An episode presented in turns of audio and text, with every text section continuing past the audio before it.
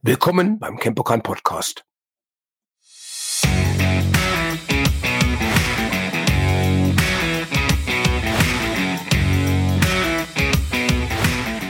Hallo Freunde, hier ist wieder Ralf Beckmann vom Campokan Hannover. Und unser heutiger Podcast geht darum, wie wir und das Kenpokan an den Mixed Martial Arts, ans MMA rangekommen sind und die ganzen Startups, wie die ganze Geschichte eigentlich losging. Als Gäste habe ich heute Heinrich Deppe und da grinst er schon mein Freund Daniel Deppe, die beide den gleichen Nachnamen haben, aber natürlich nicht miteinander verwandt sind. Ja. Was? Jetzt schockst du die Welt aber gerade, ey. Was, was, was wir immer wieder gefragt werden, aber natürlich Buddies in Training sind. Und wir wollen heute euch so ein bisschen erzählen, wie die ganze Geschichte mit dem Mixed Martial Arts eigentlich begonnen hat. Für mich persönlich war die erste Geschichte, an die ich mich erinnere, ein Kampf zwischen dem damaligen Boxweltmeister Muhammad Ali und einem Japaner namens Inoki. Und damals gab es eine Art Schaukampf, der übrigens von Jean Lebel, wie ich viel später erfahren habe, äh, geschiedsrichtet wurde, wo ein Boxer gegen einen Ringer, Bodenmann, einen Kampf führen musste. Inoki hat versucht, die meiste Zeit so gut wie es ging aus der Bodenlage zu kämpfen und Ali aus dem Stand. Solche Kämpfe kann man sich auch gerne nochmal bei YouTube angucken, was ich sehr, sehr, sehr empfehlen kann. Und das war das erste Mal, dass ich damals als reiner Stand-up-Kämpfer obwohl ich schon ein bisschen Jiu-Jitsu gemacht hatte, allerdings war der Bodenkampf da sehr, sehr leicht, damit in Berührung kam, wie man diese verschiedenen Distanzen, Kickdistanz, Boxdistanz, Greifdistanz und Bodendistanz miteinander vereinbaren kann. Super. Ja. äh, für mich, äh, ähm, ich bin halt eigentlich mit meiner Kampfsportkarriere irgendwie 99 gestartet und da äh, in der Schule, in der ich war, war eigentlich schon von vornherein so, so eine Mix-Geschichte da. Das heißt, Bodenpart war immer schon sehr, sehr hoch. Äh, mein, mein erster Trainer da, Alfred Gehlen und äh, Mirko Bunzel immer schon mit Koko Cevician trainiert haben. Von daher bin ich eigentlich direkt in diese Bodenkampfsache gerutscht. Eigentlich fast mehr das als jetzt Stand-Up. Also für mich war es eigentlich so, dass ich dann später hier Boxen, Thai-Boxen quasi geedit habe und für mich mich Boden eigentlich schon immer so das war, was ich gemacht habe. Ja, und dann ging das halt irgendwann hier los, aber da kommen wir dann ja später zu. Ich weiß nicht, Daniel, genau. du ja, da angekommen bist. Bei mir war das äh, ähnlich wie bei Heinrich. Ich äh, komme ursprünglich aus, auch aus dem Judo und klassischen deutschen Selbstverteidigungsjiu-Jitsu. Ähm, aber ich habe dann irgendwann so mit 17, 18 Jahren gemerkt, dass das klassische Jiu-Jitsu ja irgendwie sehr, sehr viel beinhaltet ähm, ich aber irgendwie so ein bisschen, naja, was, was Effektives gesucht habe, vielleicht ein Kampfsystem lernen wollte. Und damals ähm, gab es auf, ich weiß gar nicht, DSF oder Eurosport war das, ähm, diese K1 äh, Fight Nights mit Sammy Shield, Remy Bonjasti und so weiter. Und ich fand dann irgendwie Kick- und Thai-Boxen ziemlich cool und habe mich so ein bisschen erkundigt, na, könnte ich das machen? Bin dann mal über einen Kumpel ähm, ins Kepokan gekommen, äh, war ersten Tag da, äh, habe mich direkt angemeldet nach dem Training und ähm, ja, dann kam irgendwann, habe ich im Kick-Thai-Boxen erst ein bisschen ein paar Wochen gemacht, bis dann irgendwann mal äh, mein, mein erster Trainer, der sich hier meine an mich genommen hat, der Ulf, ähm, zu mir kam und meinte, ja Daniel, wenn du aus dem und Jitsu kommst, dann wäre doch vielleicht auch das, das äh, Shuto was für dich. Ich so, hm, weiß ich nicht, was ist das denn? Habe ich nie gehört. Und dann sagte er, ja, MMA, so Mixed Martial Arts. Ich so, das habe ich auch nicht gehört, kannte ich auch nicht. Ja, halt mit Werfen und Boden und, und ein so ein Rambazamba gucke ich mir mal an. Ja, dann bin ich da mal hingegangen zum Shuto und ja, seitdem habe ich das dann auch regelmäßig gemacht. Später wurde es ja äh, haben wir das dann mehr MMA genannt, aber dazu wird Ralf, denke ich, gleich nochmal. Ja. Genau, Ralf erzählt uns jetzt erstmal die, die Ursprünge im Campokan, wo er diese ganzen lustigen Sachen gelernt hat, die er mit uns ab und zu heute noch macht, wenn wir so ein bisschen grappeln nach und, Regelsystem und, und, und Ralf uns die Finger in die Ohren steckt. und sagen, na Ralf, wieder 80er genau. Oldschool. Genau. Ralf und seinen Finger ins Auge oder in die Ohren steckt oder in den Mund und sagt, das ist ein Fischhook, das wird Ralf jetzt bestimmt erstmal erzählen, ja, so diese ganzen krassen So haben wir das gelernt. Ja, ja, ich auch. Dazu werde ich gerade mal kommen. Äh, wir waren ja, habt ihr beim letzten Podcast mit Frank Ebert und Kurt äh, mitbekommen, wir waren ja Anfang der 90er, Ende der 80er, Anfang der 90er die ersten Male in Amerika zu Trainingsreisen und haben dann in der Inosanto Akademie in Los Angeles Sifu Larry Harzel kennengelernt. Und Larry Harzel, der ein Originalschüler von Bruce Lee noch war, war da eigentlich vor allen Dingen zuständig für die gesamte Bodenabteilung. Und ganz ehrlich war ja Bruce Lee schon jemand, der immer gesagt hatte, der Bodenkampf oder der Griffkampf gehört auf jeden Fall in ein Kampfkunstsystem rein, weil das war ja damals der ewige Streit, die ganzen Stand-up-Kämpfer, die ganzen Leute, die Boxen, Thai-Boxen, Kickboxen, Karate, Taekwondo gemacht haben, sagten ja damals immer, ein Bodenkämpfer kommt gar nicht in unsere Nähe. Und spätestens nach diesem Inoki-Kampf gegen Ali wusste man, das ist nicht so ganz richtig. Der, der Bruce Lee hat auch mit Sensei Jean, glaube ich, trainiert, ne? Oh, das weiß ich. Das hatte ich irgendwie gehört, dass die wohl auch mal sich ausgetauscht, gell? Also irgendwie, ja. als ich drüben war, die erzählen ja dann alle mal viele Stories, irgendwie sowas. Ja. Jean LeBel lohnt sich auch auf jeden Fall mal seine Vita zu googeln oder mal zu schauen, ist eigentlich die amerikanische Bodenkampf-Ikone. Der Mann hat auch in tausenden Filmen mitgespielt, ist ein super netter Mensch. Äh, ist, ist, ist ein Unikum. Man muss ihn einfach mal erlebt haben. Der hat dann später mit Gokurt Shivachan in ähm, Hollywood ein Gym zusammen geöffnet. Aber das war nicht der Beginn. Unser Beginn war, wie gesagt, Larry Harze. Und Larry, wir hatten Privatstunden bei Larry äh, genommen um JKD Trapping und Eingänge in JKD. Also im Endeffekt diese ganze Geschichte. Wie komme ich denn aus der großen Distanz in die enge Distanz und von der engen Distanz in die Bodendistanz und was mache ich dort denn überhaupt?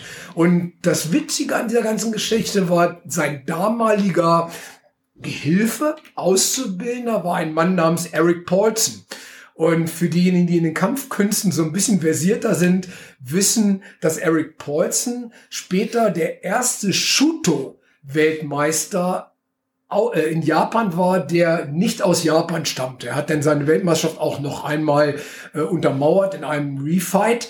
Und Shuto war damals ein System, das Sayama, und Karl Gottsch begründet haben und was Yuri Nakamura, einer der großen Trainer in der Inosanto Akademie direkt vor Ort in Los Angeles unterrichtete. Und äh, auch da muss ich sagen, Shuto versucht mal die Wurzeln da ein bisschen zu ziehen. Das war damals schon an dem, was später MMA ja. wurde, sehr nah dran. Ich denke auch eigentlich MMA, ne? Also das Shuto war ja echt wie MMA. Dann gab es noch dieses Shoot Wrestling, was so ein bisschen mehr mit äh, Stand-up schlagen, Takedown, wieder von vorne. Aber Shuto war ja eigentlich schon MMA. Ja, genau. Und äh, wir hatten dann, waren dann so begeistert von dem, was Eric Paulson machte, dass wir dann angefangen hatten, Personal Training, Privatstunden bei Eric Paulson zu nehmen. Und das war ähnlich wie damals bei äh, Paul Wunak. Wir sind teilweise mit Eric in verschiedene Parks gefahren in Los Angeles und haben uns dann da tatsächlich auf dem Rasen im Park geprügelt, weil Eric damals noch kein eigenes Gym hatte.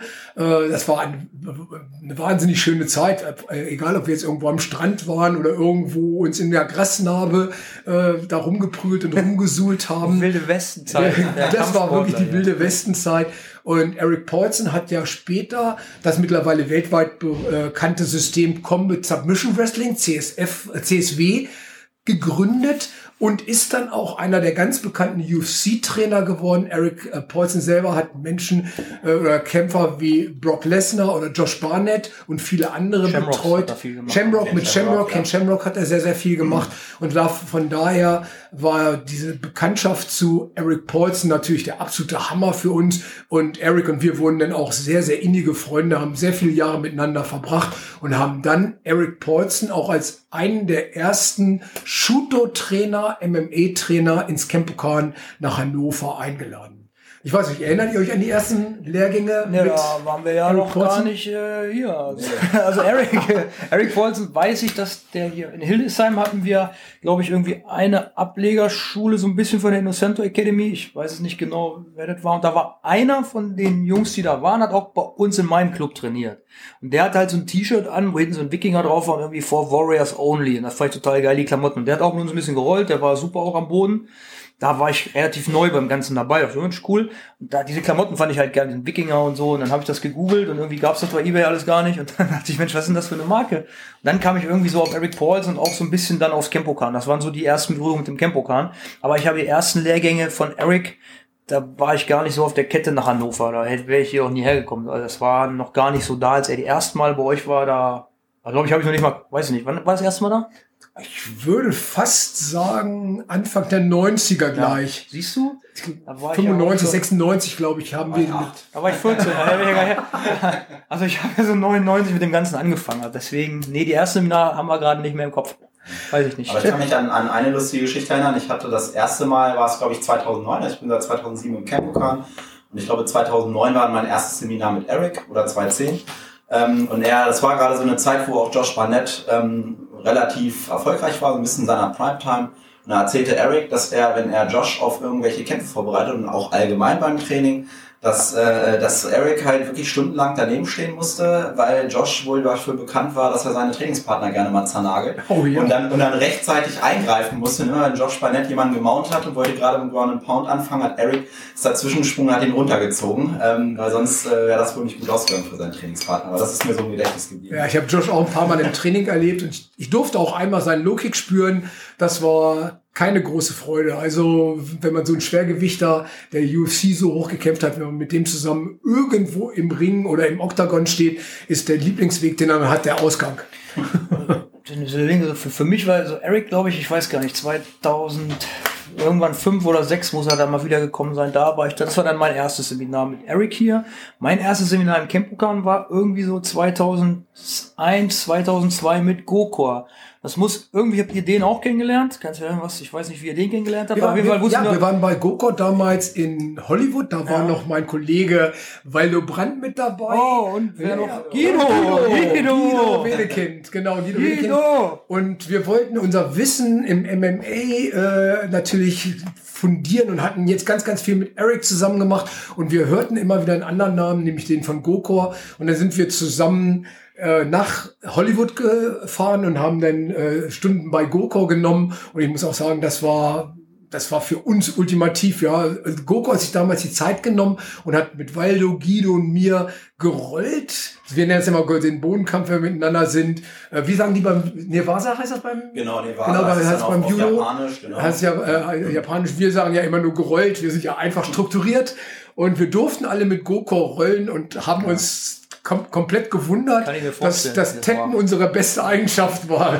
Also ich bin auch in den Genuss gekommen und äh, konnte mit beiden rollen. Ich muss sagen, dass dass sie komplett andere Stile hatten, ja. aber mich beide, äh, man hatte kein Land gesehen. Also das sind, da hast du einfach gemerkt, dass man als besserer Amateursportler ähm, dann gegen, sag ich mal, Ex-Profis da doch nochmal meilenweit äh, zurück ist. Ne? Also Eric hatte äh, Lockflows gehabt, also das sind so Hebelketten, da bist du von einem Hebel in den nächsten gefallen. Äh, Goku war eher mehr, der hatte ich eher mehr so ein bisschen mehr fintiert und den ich eher so in den Hebel reinlaufen lassen. Aber äh, beide einfach genial. Ja, also ich, ich habe Goku dann auch, also Goku war das, also erster, mein erster Grappling Coach und den habe ich kennengelernt, irgendwie, weiß ich nicht. Das erste Seminar mit Goku war, meine ich, 2000 oder 99 für mich und da war ich halt gerade neu dabei und dann meinte ja, wer will jetzt kämpfen und irgendwie haben alle so ein bisschen gezuckt da, die ganzen Schwarzgurte, die da im Taekwondo, was die alle waren. Ich so, ja, probier ich mal, ist doch witzig. Ja, da gibt's Fotos, da hat er mich mit dem Gürtel verknotet. gibt's immer noch ein Foto. Dann hat, er, dann hat er drei gegen einen gemacht und so und das war eigentlich alles total abgefahren. Das große Glück, was ich irgendwie hatte, war das in diesem Jahr dann, das war alles in Bad Münder bei Alfred Gehlen, da hat Goko irgendwie seinen Flug verbucht. Dann war ich da eigentlich eine ganze Woche angemeldet im Hotel mit so normal Kampfsport, mit Kali und allem und dann hat Goko das Seminar gegeben und war er eine Woche in Bad Münder festgesetzt. und dann hat er sich jeden Tag gesagt, meint er, wer bist du? Ich so, Heinrich, super, wollen wir trainieren? So, ja, cool. Dann habe ich, glaube ich, eine Woche mit diesem Kerl jeden Morgen so ein, zwei Stunden trainiert. Also er hat auf mir gelegen und ich habe einfach mich ums Überleben gekämpft. Ach, da habe ich so ganz viel, diese Woche war Wahnsinn. Danach war ich auch bei uns schon so, so viel vor, wo ich das erste gemerkt habe, wie das ist, mit so jemandem eine Woche eins zu eins zu trainieren, was da passiert ist. Also danach war für mich mein Escape Game geboren. Also ich bin dann aus allem so irgendwie rausgerutscht, was irgendwelche anderen Sachen Leute mit mir gemacht haben, weil bei GoCo lernst du das Escapen. Das war so mein erstes Seminar mit einer Woche hinten dran for free mit GoCo. Das war mega geil. Und danach waren GoCo und ich irgendwie auch schon so, war schon cool. Dann war ich eigentlich immer der Fahrer. Also immer wenn GoCo hier war und seine Tour gemacht hat, durch fünf, sechs, sieben verschiedene Schulen, deutschlandweit bin ich mit ihm gefahren. War ganz geil für mich so als Student. Bin einfach nur rumgefahren. Uni und so war das ja, das ging dann alles schon. Habe ich dann mal eine Woche frei genommen. Das kennt Ralf ja auch ganz gut, diese Uniphase. ja. Dann habe ich halt da Vollgas gegeben, einfach eine Woche oder zwei Wochen mit Gokor nach Dänemark, dann nach Holland, dann in Ruhrpott, dann überall. Dann irgendwann meinte Gokor, ja, wir sind in Hannover in einem Gym. Ich sag, wow, für mich war noch gar nicht so auf der Kette, was da ist. Und dann war ich das erste beim Campokan wirklich als Gokos Dummy. Das war ganz lustig. Also hier hat man gemerkt, die Leute wussten alle schon so ein bisschen, worum es geht. In anderen Schulen haben sie alle noch ihren Gi getragen oder ihren, ihren, ihren, ihren, ihren Taekwondo-Gi oder so, weil über Alfred natürlich sehr viel Taekwondo-Leute auch Goko gebucht haben. Und hier hatten dann schon die ersten Leute diese Rash Guards Frank Ebert, weißt du, diese Rashguards, die ja jetzt diese fancy Rashguards hatten die Leute hier dann auch schon an. Und das war so, ich dachte, okay, die Leute hier sind auch schon so ein paar Jahre vor und wissen, was Phase ist. Und so war ich erst mal im Campogar mit Gokor. Ja, war irgendwie ganz witzig. Und dann ein paar Jahre später war ich dann hier, also genau. lustig. Wer jetzt ein bisschen Interesse an Gokor bekommen hat, es gibt eine sehr, sehr gute Reportage, weil Gokor auch einer der ersten und der, einer der Haupttrainer von Ronda Rousey, UFC. Jeder wird sie kennen. kennen. Es gibt eine sehr, sehr gute Doku. Sie gibt sie mittlerweile auf UFC. Ich glaube, man kann die auf, äh, auf UFC. Äh, Netflix ist die. Netflix. Ah, das ist ja diese, das ist die Ronda Rousey Story. Da, da auf genau. Netflix ist die, glaube ich, gerade Genau, Netflix ist die for free. Ja, klar, Netflix. Genau. ich denke, auf YouTube wird man das auch schon mittlerweile sehen können, oh, weiß ich nicht. Stimmt auch, weil ich weiß nicht, wie die das halt. Also Netflix habe ich sie gesehen, ist sie und auf Amazon kann man sie auch kaufen. Genau. Es zeigt so ein bisschen die Geschichte von Ronda Rousey und bringt aber auch äh, die Geschichte von Goko sehr viel näher, weil er doch derjenige wäre, der Ronda Rousey da sehr, sehr stark mitgeprägt hat, was sehr, sehr viele Menschen nicht wissen. Ja, Goko ist halt witziger Typ, der hat einige Leute, glaube ich, auch mit betreut, aber Goko ist halt auch ein sehr stolzer Mensch. Und wenn es dann darum geht, dass, dass Goko so der dann sein sollte, auch für Ronda, glaube ich, der so auf die Wettkämpfe fährt und so Tasche für sie trägt, dann ist Goko nicht so der Typ. Und da hat er halt oft dann mal gesagt, ja, nee, soll mal andere machen. Was leider, finde ich, ein bisschen schade für ihn ist, weil er dann teilweise ein bisschen, bisschen hinter, nach hinten gerutscht ist, so. Aber er hat schon sehr viele Leute, glaube ich, beeinflusst. Ronda war, glaube ich, seit sie 13 oder 12 war bei ihm oder sowas. Irgendwie sowas. Auf jeden Fall war, als die ganze Geschichte mit Eric Paulson losging, hatten wir noch die Möglichkeit, immer diese drei oder vier Tage Lehrgänge zu machen. Das ist heutzutage sehr, sehr schwer. Wir, wir, wir stellen immer mehr fest, dass die meisten Menschen, die heutzutage ein Seminar buchen, ganz gerne nur den Samstag oder nur den Sonntag nehmen. Mhm. Früher war es dann halt so, wenn wir die amerikanischen Trainer eingeladen haben, dann ging das manchmal Freitagmorgens schon los und ging dann manchmal sogar bis Montagvormittags. Und ähm, ich weiß nur, in der ersten Zeit mit Eric Paulson war es halt so, bevor Tonja Paulson, seine Frau, ins Spiel kam, war Eric nicht der strukturierteste. und ich kann mich an Seminare erinnern, die am Freitag losgehen sollten. Wir 40 Teilnehmer hier hatten, die auf Eric gewartet hatten und Eric dann zweimal nacheinander seinen Flug nach Deutschland verpasst hatte und er dann irgendwann sonntags um 12 ins Campokan reinkam und ganz enttäuscht war, dass einige abgereist Fuck. sind. Unfassbar. Und, und, wir vorher, weiß ich noch, mit Cord und, und, und ich und ich glaube Ingo Domasch versucht haben, irgendwie diese Lücken zu füllen und alle, alle verschiedenen Stand Stand-up und Bodenpart selber zu übernehmen, bis Eric dann hier war. War sein Training denn wenigstens strukturiert dann, oder war das ähnlich? Sein, sein, Training war klasse. Das Problem war, dass Eric ständig seine Flüge verpasst hat. Man kann nicht alles haben, ne? Man kann nicht alles haben. Das änderte sich dann, als Eric dann seine Frau Tonja kennengelernt hatte, weil Tonja war dann so eine Art wie, wie eine, gute Managerin für, für, für Eric und das hat ihm auch sichtlich gut getan, was seine Struktur anging. Äh, ansonsten war Eric immer ein, ein, ein, ein, ein absolut liebenswürdiger Mensch und äh, hat auch, muss ich, muss ich ganz klar sagen, nicht nur uns in den Kampfkünsten unterrichtet, sondern auch uns viel im Leben geholfen. Viele lustige Sachen, Sachen gemacht. Ich habe so ein paar, viele lustige so ein paar von dem Ohr, so irgendwie eine, wo irgendwie einer hinter dir stand und irgendwas auf deine Schulter gelegt hat oder so. Oh, das darf, ich, das darf ich fast gar nicht erzählen. Ja, das also, erzählen. Oh, das ist gar nicht mehr jugendfrei. Mal, wir gucken, ob wir es danach schneiden oder nicht. Genau. Nein, nein, nein, es, es, war, es war Katja, Katja sitzt im Hintergrund und schüttelt verzweifelt mit dem Kopf, das darf auf keinen Fall online gehen. Das Seminar, um das es da ging, war ein zweiter, äh, wirklich begnadeter Trainer von uns aus den Vereinigten Staaten, ist Mark McFadden. Mark ist eigentlich ein alter amerikanischer hochrangiger Ringer. Wir hatten ja zu der Zeit mit dem Ringen eigentlich noch gar nichts zu tun. Und Mark war, ich glaube, sogar Olympiaringer, lass mich lügen, aber er war auf jeden Fall ähm, ein hochrangiger äh, Ringer in den USA, war aber auch Schüler bei Dan Inosanto und bei Paul Wunak für, für sowohl Progressive Fighting System wie auch fürs Jeet Kune und war halt auch mit Eric Paulson über diesen Weg befreundet. Überhaupt, ihr werdet immer wieder sehen, wenn ihr in die Spitze der Kampfkunstarten geht, der Weg geht immer wieder über Guru Daniel Santo. Es ist wirklich unglaublich. Da läuft alles zusammen in, in dieser Spitze. Mark war damals mit Eric Paulson hier und wir haben dann in zwei Hallen gleichzeitig trainiert und haben diese Gruppen immer hin und her gewechselt zwischen Eric und Mark. Und Marks darum sind die Jungs immer noch so am Schimpfen, wenn ich mal mit den Jungs rolle, äh, äh, sagen, es war etwas mehr Dirty Fight. Also Wer ein bisschen mehr. Ja? Mark hat uns das dreckige Kämpfen beigebracht. Das hieß, der Halunke, wir waren halt immer damals doppelbärtig. Der Drei-Tage-Bart hatte nicht nur, dass wir einfach besser aussahen, nein. Mit dem Drei-Tage-Bart konnte man natürlich auch bei Richtungswechseln viel besser durch das Gesicht des Gegners oder des Partners schlürfen, konnte mit dem Kinn viel besser in die Augenhöhlen rein Klar. konnte versuchen mit den Ellbogen viel besser an die, an die verschiedenen Schmerzpunkte der Gegner zu gehen. Und damals waren wir ja noch nicht so rasiert wie heute. Das heißt, man hatte manchmal halt auch noch im unteren Bereich Haare. Und das bedeutet, wenn man sich in, dem, in der, in der MMA-Hose festgreift, da greift er rein manchmal. Hat man Leute. vielleicht so viel, Haare, so viel Haare versucht mit einzurollen, wie es irgendwie ging.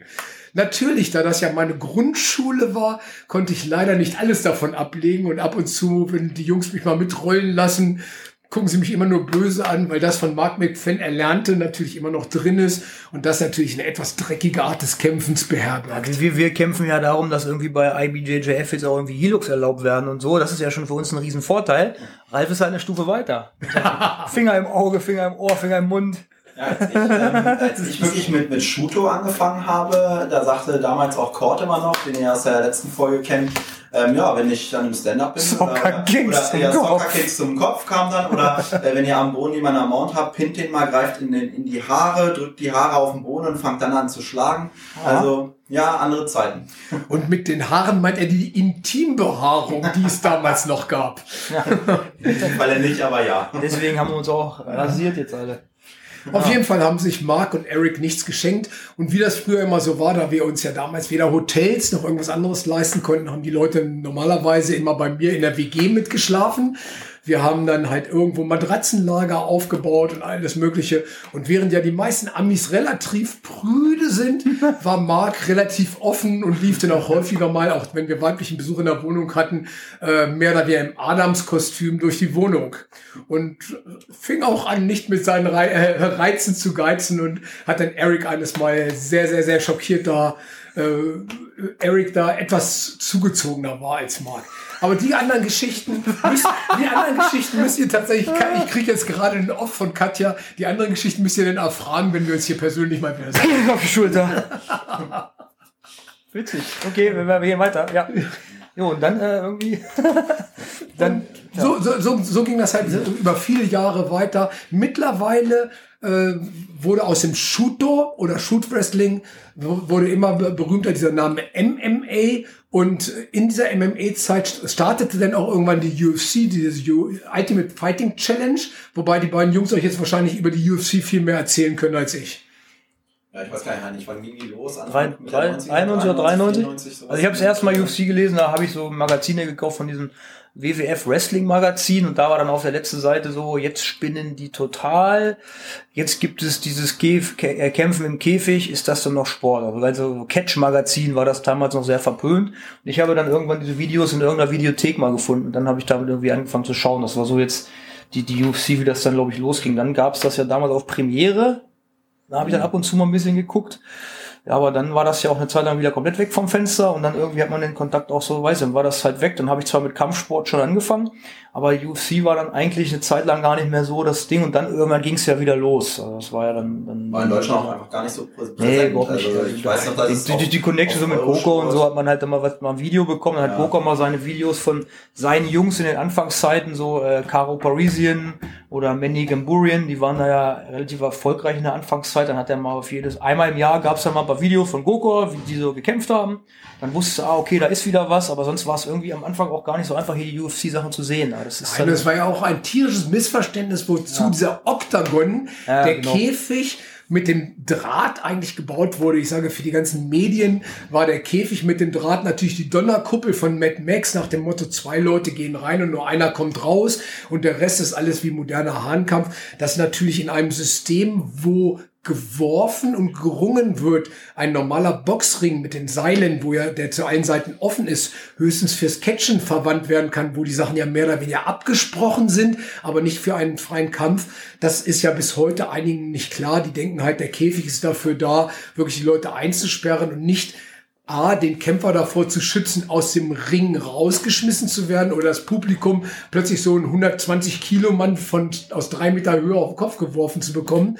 Also da, da, da gingen ja schon die ersten Missverständnisse los, wozu dieser Oktagon eigentlich da war. Ja, ja, richtig. Das äh, sah ja auch am Anfang alles ein bisschen, ein bisschen schräg aus, was sie gemacht haben, die Jungs. Aber das war natürlich so auch die Anfänge, wo ich dann gesehen habe, alles klar, der Bodenkampf, wie, wie super das ist. Ich meine, das weiß ja jeder, wer die ersten, wer die ersten UFCs dominiert hat. Und dann ging ja dieser ganze BJJ-Hype im Endeffekt auch so los.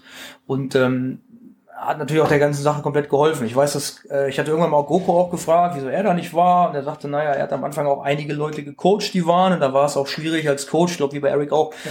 Wenn du der Coach bist der Leute, kannst du ja schlecht auch da reinhüpfen. Und deswegen äh, ist das so ein bisschen an den beiden, glaube ich, auch vorbeigegangen mit der UFC-Sache. Halt eher so die Coach-Geschichte. Und äh, ja, das war so dann UFC. Irgendwann, irgendwann hat es dann ja den Durchbruch geschafft, aber die Story kennen ja die meisten, dass also diese Ultimate Fighter Staffel, die erste Ultimate Fighter Staffel eigentlich so in Amerika den Leuten gezeigt hat, dass es halt nicht nur Käfigklopperei ist, sondern dass einfach da Menschen, Profisportler hinterstecken, die das Ganze wirklich ernst nehmen und ihr Leben bestreiten wollen. Das war ja so diese, diese Entstehungsgeschichte, die neue UFC, sage ich jetzt mal. Ne? Wobei, wenn ich so an die Be Beginn denke, an so Leute wie Tank Abbott, wer sich daran noch dran erinnert, guckt ja. euch mal UFC 1, 2, 3 sowas an. Da wurde halt noch ohne die Handschuhe gekämpft. Da gab es ja teilweise kein Ge Gewichtslimit, kein, kein Zeitlimit. Äh, Natürlich, es war eine komplett neue Sportart. Und äh, wenn man das jetzt mit dem Technikstand heute vergleicht, muss ich echt sagen, als das losging, war das natürlich wirklich mehr oder weniger eine Prügelei bei einigen von den Leuten. Und, ähm, auf einer Seite einen dicken Boxhandschuh, auf der anderen Seite Bärnackel, dann in den Käfig reingehauen. Das waren die verrücktesten Sachen. Aber es musste natürlich auch erstmal, musste natürlich so, so ein ganzes, so, so ein System völlig neu entwickelt werden. Und äh, es lohnt sich wirklich mal, wenn man irgendwo noch Aufgaben bekommt, erste Kämpfe von, von, von Tank Abbott zu sehen, der bei einem so Interview auch mal gesagt hat, er ist halt mit Schmerzen aufgewachsen, Schmerzen kennt er und Schmerzen kann er verteilen. Und eigentlich der Kampfstil ein bisschen mehr nach Obelix aus dem Asterix und Obelix äh, Buch aussah. Heutzutage wäre das eigentlich alles gar nicht mehr möglich. Da ist natürlich eine Wahnsinnsentwicklung äh, zu einer wahnsinnig schönen, tollen Technik geworden und es hat mit dem, wie es mal gestartet ist, nur noch am Rande zu tun. Ja. Manchmal äh, fehlt es mir allerdings auch, die alten Kämpfe zu sehen, die waren witzig. Äh, kannst du immer noch. Also, glaube ich, über hier äh, UFC TV kriegst du alle, alle UFCs. Kannst du oh, dir alle angucken. Aber manchmal denke ich auch so, boah, dann guckst du die ersten und denkst so, alter Schwede. Also, ja, und Hoyce Gracie war einfach geil zu sehen, was er gemacht hat. Und das ist ja auch so diese BJJ-Sache, hat ja dann auch bei uns hier irgendwann Einzug gehalten im Campokan. Ich weiß noch, da, ich, ich weiß noch, dass ich irgendwie auf einem Wettkampf, so einem Grappling-Wettkampf war in Bad Münder. Das muss 2001, 4, 0, 6, 2006 glaube ich, war so einer der ersten Grappling-Wettkämpfe von Goko ausgerichtet in Bad Münder. Da warst du dann zufällig auch zum Zugucken, weil du wusstest, dass ich da kämpfe. Da war ich auch gar nicht hier im Team, sondern einfach nur Mitglied. Da hatte ich halt keinen Coach. Da meinst du, ja, Junge, dann sag doch was, dann coach ich jetzt. Dann haben wir da ein bisschen gekämpft, weiß ich noch. Dann ähm, hattest du irgendwie mir auch gesagt, mach dir keine Sorgen, die nächsten Turniere, ja, Platz oder so, weiß ich nicht. Die nächsten Turniere, meinte er, das wird alles werden, wir holen BJJ ins Campokan dann werden wir Gracie Jiu-Jitsu lernen. Das weiß ich, das hast du mir gesagt. Das ist dann so irgendwie, ja, mal gucken.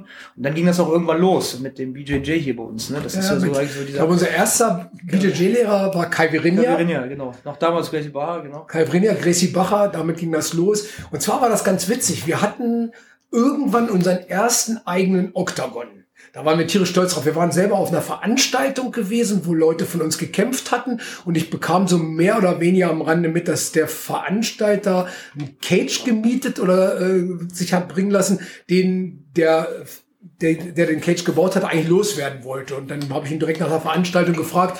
Ich sage, wenn du diesen Cage eh loswerden willst und du ihn direkt auflädst und direkt ins Campcon bringst, was würdest du mir denn dafür abnehmen? Und dann haben wir uns auf einen relativ ordentlichen Preis geeinigt und so kamen wir zu unserem ersten Cage. Jetzt fingen die ersten Leute, jeder, der kam, wollte natürlich unbedingt das gesamte Training im Käfig machen, im Cage, im Octagon. Jeder wollte natürlich im Cage trainieren. Caverinha war vor 2007 von ihr. Okay, okay, dann war, da war der Cage noch nicht da. Nee. Der Catch kam Okay. später. Einmal hier oben, 2011 weißt du, das erste war hier oben, das war noch in der alten Okay. Kampfkunsthalle, wo die Matten aufgebaut haben. Da war äh, mit Iva, da war Caverinha das erste Mal da und das zweite war dann, als der Catch da war. da hast du recht. genau. Cool. Bei dem Cage war es jedenfalls so, dass jeder unbedingt darin trainieren und, und machen wollte, bis er es dann getan hatte. Denn spätestens, wenn du in dem Cage gerungen hattest und bist das erste Mal mit dem Kopf einmal durch den äh, quer an den äh, am, am Netz lang gezogen worden oder du hast irgendjemanden im Clinch gehabt und der ist mit dir die Hände waren am Netz am, am, am, am Draht und sind einmal kreuz und quer durchgegangen und man hat halt festgestellt, dass das alles nicht so super angenehm ist, wollten viele doch wieder einfach auf die Matte. Ja. Und, und so ähnlich war es halt auch, äh, ich war ja damals ständig mit Eric Paulson, der ja dann auch sein eigenes Gym, sein, sein, seine CSW, Combat Wrestling Headquarter in Fullerton, Kalifornien gegründet hatte. Und Eric sagte halt auch, ganz, ganz viele Leute kommen zu ihm wegen MMA, aber es ging dann immer mehr los, dass man durch diese dünnen MMA-Handschuhe beim Boxen, beim Kicken oder bei der gesamten Auseinandersetzung im Käfig, im Oktagon halt doch relativ tough sein musste, sage ich mal, so dass der die Entwicklung plötzlich dahin ging, dass viele sagten, wir möchten das gerne machen, aber eigentlich doch wieder lieber getrennt, also entweder Stand-up oder äh, ein Bodenkampfsystem ohne Schläge, ohne Tritte und das auf der Ringe äh, und das auf der Matte. Und das war halt, sage ich mal, so ein bisschen dieses MMA ohne, also eigentlich mehr dieses, wie, wie nennt ihr das, wenn wir einfach nur mit, mit dem Rush Cut No Wrestling, Grappling, ne? No Gi Grappling, Grappling Grappling, das das. war eigentlich das Wort. Grappling Und nennen wir das das. war auch nach meiner Meinung der Be Beginn, wo das Gracie Jiu-Jitsu hier, oder überhaupt das Jiu-Jitsu, das Brasilien Jiu-Jitsu, äh, hier immer mehr angenommen wurde, weil doch viele plötzlich der Meinung waren, dass Grappling, der reine Bodenkampf oder ich sage mal der Kampf aus der Greifsituation in die Bodensituation ohne Schläge und ohne Kicks wurde dann immer populärer und viele haben das dann für sich wieder getrennt. Aber bist du dann erst, wie war, also ich weiß, Caverinha stand hier irgendwann. Super. Hast du den erst hierher geholt oder warst du erst in Brasilien? Weil du warst ja auch in Brasilien, weiß ich. Ja, genau. Nein, Kai Verinia war erst hier. Und soweit ich mich so. erinnere, war Kai Verinias Hauptkontakt über die Jungs vom Sunshine Dojo, über äh, Finn Rathmann und, und Tim. Ah, der Finn, Tim der muss, Finn, der Finn kommt ja auch noch mal hierher und macht einen Podcast mit Ralf. Der kommt ja auch ich noch hoffe, mal hierher. ich hoffe. Und äh, wir waren dann kurz, äh, Kai Verinia lebte damals und hatte seine Akademie in Bella Horizonte. Ich hoffe, ich spreche das einigermaßen richtig aus. Ähm, und wir sind dann rübergeflogen mit den Jungs vom Zanshin und haben dann in Bella Horizonte äh, Gracie Bacher Stil trainiert. Und ich dachte damals, ich wäre relativ gut im Bodenkampf vorbereitet durch die gesamten Geschichten mit Eric, musste aber feststellen, dass ich drüben in Brasilien Äh, dann leider komplett eingepackt wurde. Weil ich muss natürlich auch sagen, der Gi, Ja, der also Gi, dieser ist Anzug ist natürlich für mich. Dann ziehen sie alle ihren Anzug siegeln. immer an und dann ist das ja auch alles was völlig anstrengendes. also, also, ja. Nein, es war, es, war, es war eine tolle Zeit in Belo Horizonte und wir waren dann äh, eng verbunden mit Kai Virinja, der dann aber später seine Zweigstelle nach Hawaii verlegte und BJJ dann in Hawaii Genau. äh, weiter promotet hat. Der hat irgendwie den äh, Chalita ja hier, Carlos Eduardo Chalita hierher gebracht, der ja in Hamburg dann gelebt hat und dann ist Chalita ja zu uns gekommen, um anzu BJJ anzubieten. Das weiß ich auch noch. Und Chalita war ja zwei, drei Jahre, meine ich, hier. Der hat dann immer mittwochs haben wir immer 16 Uhr, weil er ja jeder konnte, haben wir schon mal ein Trainertraining gemacht, wo ich meistens zu zweit mit ihm war, was ganz geil war. Dann abends 18 Uhr, zwei Stunden BJJ und dann noch sonntags manchmal, da habe ich es manchmal sonntags übernommen. So war dann die Story, dass der Chalita, glaube ich, hier zwei Jahre das BJJ, also Gracie Baha BJJ dann etablieren wollte. Und ähm, das war so, glaube ich, dann der BJJ-Start hier auch. Und auch, glaube ich, so deutschlandweit, dass das so die Phase war, wo es dann irgendwie losging. Genau. Und dann war Chalita irgendwann weg, weil er nach Amerika gegangen ist. Da ist er jetzt übrigens auch noch, hat da, glaube ich, zwei Schulen. Wir schreiben auch manchmal noch über Facebook, also den besuche ich auch auf jeden Fall nach diesem ganzen Corona-Rambazamba. Und ähm, dann haben wir hier BJJ weitergemacht. Natürlich bei uns, glaube ich, hauptsächlich No-Gi. Das war so unser Hauptding, aber wir hatten auch immer noch eine Gi-Gruppe. Und äh, die haben jetzt auch Daniel und ich wieder ja übernommen. Das ist jetzt seit, seit drei Jahren unser Schirmherrschaft von unserem... Das ist schon länger, das ist schon fünf Ja? Jahre mittlerweile. Ja, ja. Echt Die jetzt? Zeit vergeht. Ja. Ja, Äh, Kontakt mit André hatten wir Scheiße. Ende 2015. Ach was, ja super. André Nunes aus, äh, auch aus dem Sunshine Hamburg, der ja da die Gruppe leitet, noch ein paar andere Academies europaweit, der ist ja quasi der, der hier einmal im Monat samstags zu uns kommt, um das Training zu leiten, manchmal auch öfter. Und wir machen im Endeffekt das BJJ jetzt weiter, auch Gi und Nogi. Ja, diese Gi und Nogi-Sache ist natürlich auch irgendwie, ich weiß nicht, also bei Goko angefangen, da kam Goko mal mit so einem blauen Anzug. Da haben wir alle einen Gi angezogen, fanden wir super. Das Jahr danach kam Goko mit so einem komischen engen T-Shirt, was aussah wie so eine Wurstpelle. Dann dachten wir alle, ja, gut, dann machen wir es im T-Shirt. Dann hatten wir alle diese Rush Guards. Dann haben wir das alles nur gemacht und dann wieder Gi und jetzt ist, weiß ich auch nicht, das ist so ein Drama. Also jetzt ist irgendwie beides ausgewogen, aber es ist schon ein bisschen Umstellung immer. Muss ich mich auch, Gi ist immer noch nicht so mein, mein, meine Heimat, aber wird schon.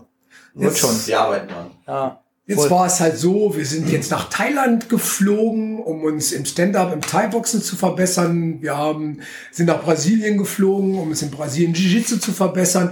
Wir sind halt äh, in, äh, überall unterwegs gewesen, vor allem in, in den USA, um Stand-up-Boden und das alles zu vergleichen. Aber irgendwo gab es noch so einen Missing Link. Voll. Und dieser Missing Link war auf jeden Fall das Ringen. Mit dem Ringen hatten wir so richtig noch gar keine großen Erfahrungen und persönlich muss ich sagen, ich war ja nun auch mittlerweile so in, im gesegneten Alter von 50 oder etwas über 50 angekommen und traute mich eigentlich auch an das Ringen nicht mehr so richtig ran, weil ich dachte einfach nur, wenn du jetzt mit 50 oder über 50 noch anfängst zu ringen, dann äh, wirst du deine eh schon etwas geschundenen Gelenke komplett ruinieren. Und dann kam ein, ein Riesenglück, das kam aber über euch beide mehr und Ja. zwar lernten wir dann den Kenny kennen. Genau. Also Kenny Johnson ist witzig. Ich hatte von dem Kenny Johnson gehört vor, weiß ich nicht, sechs, sieben, acht, neun Jahren schon. Da, da gab es dann irgendwie jemanden, der halt übrigens auch wieder über Danilo Santo promoted, gesagt hat, er hat ein System entwickelt, wo er Ringen, was für uns immer so war, wenn du nicht mit vier oder fünf in Amerika oder hier mit sechs anfängst zu ringen, hast du keine Chance da einzusteigen. Der Einzige, der uns so ein bisschen mal so die Basics so war, Mario Stapel, muss man auch Ja, sagen. Der hatte ja. auch, glaube ich, einen sehr guten Ringertrainer, der uns gesagt hat, worauf es so ein bisschen ankommt. Ansonsten war so, wenn du ringst, dann ringst du seit du sieben oder acht bist. Das ist in Amerika übrigens auch noch so. Das hat Kenny auch gesagt. Und der Kenny Johnson hatte vor Jahren schon so eine DVD rausgebracht, sein Ringersystem erklärt, wie für Gürtelstufen, so mit Basics, dann weiter, wo ich dachte, wow, vielleicht kann man das Ringen ja doch noch im nachträglichen lernen. Dann habe ich mir die DVD damals gekauft, fand die geil, hab die ein bisschen nachtrainiert. Dann gab es noch Ringen von Kenny für MMA, da hat man da geguckt, was Phase ist. Und so hatte ich die Kontakte mit Kenny.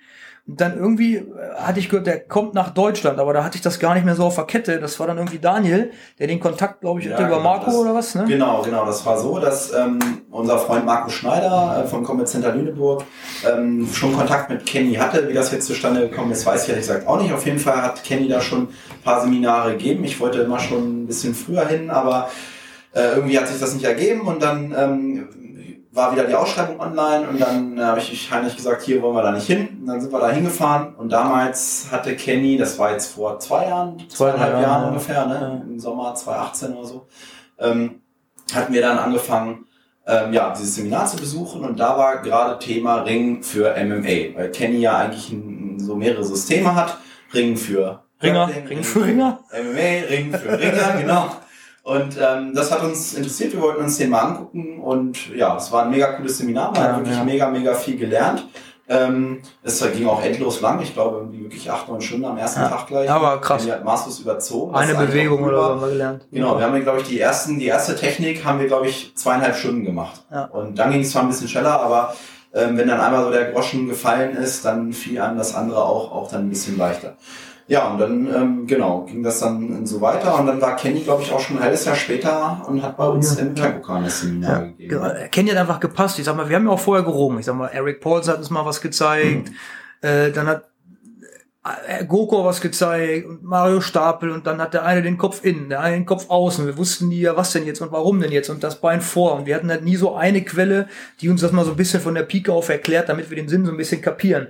Das war eigentlich dann so mit Kenny, wo wir dachten, boah, jetzt hat man vielleicht jemanden. Und das Geile bei Kenny ist, dass das halt super, super didaktisch aufgebaut ist, dass ich auch verstehe, warum er das macht. Warum macht er den Kopf nach innen beim MMA und beim Grappling? Warum hat er nach außen, wenn er ringt? Weil Ringen gibt keine Guillotine oder so. Das war halt bei Kenny so, so das Ding, was ich gut fand. Und witzigerweise hatten wir dann, als wir ihn dann hierher geholt haben, und Ralf sagte, los, komm, den will ich auch kennenlernen, war es total lustig. Da hat sich so ein bisschen, glaube ich, jetzt so der Kreis geschlossen, was man jetzt wieder mal sieht, dass dann irgendwie Kenny anfing uns zu erklären, ja, wisst ihr, da gibt's so einen in Amerika, so ein über 80-Jähriger, der hat mit mir mit 75 hat der angefangen mit Ringen und so. Ne?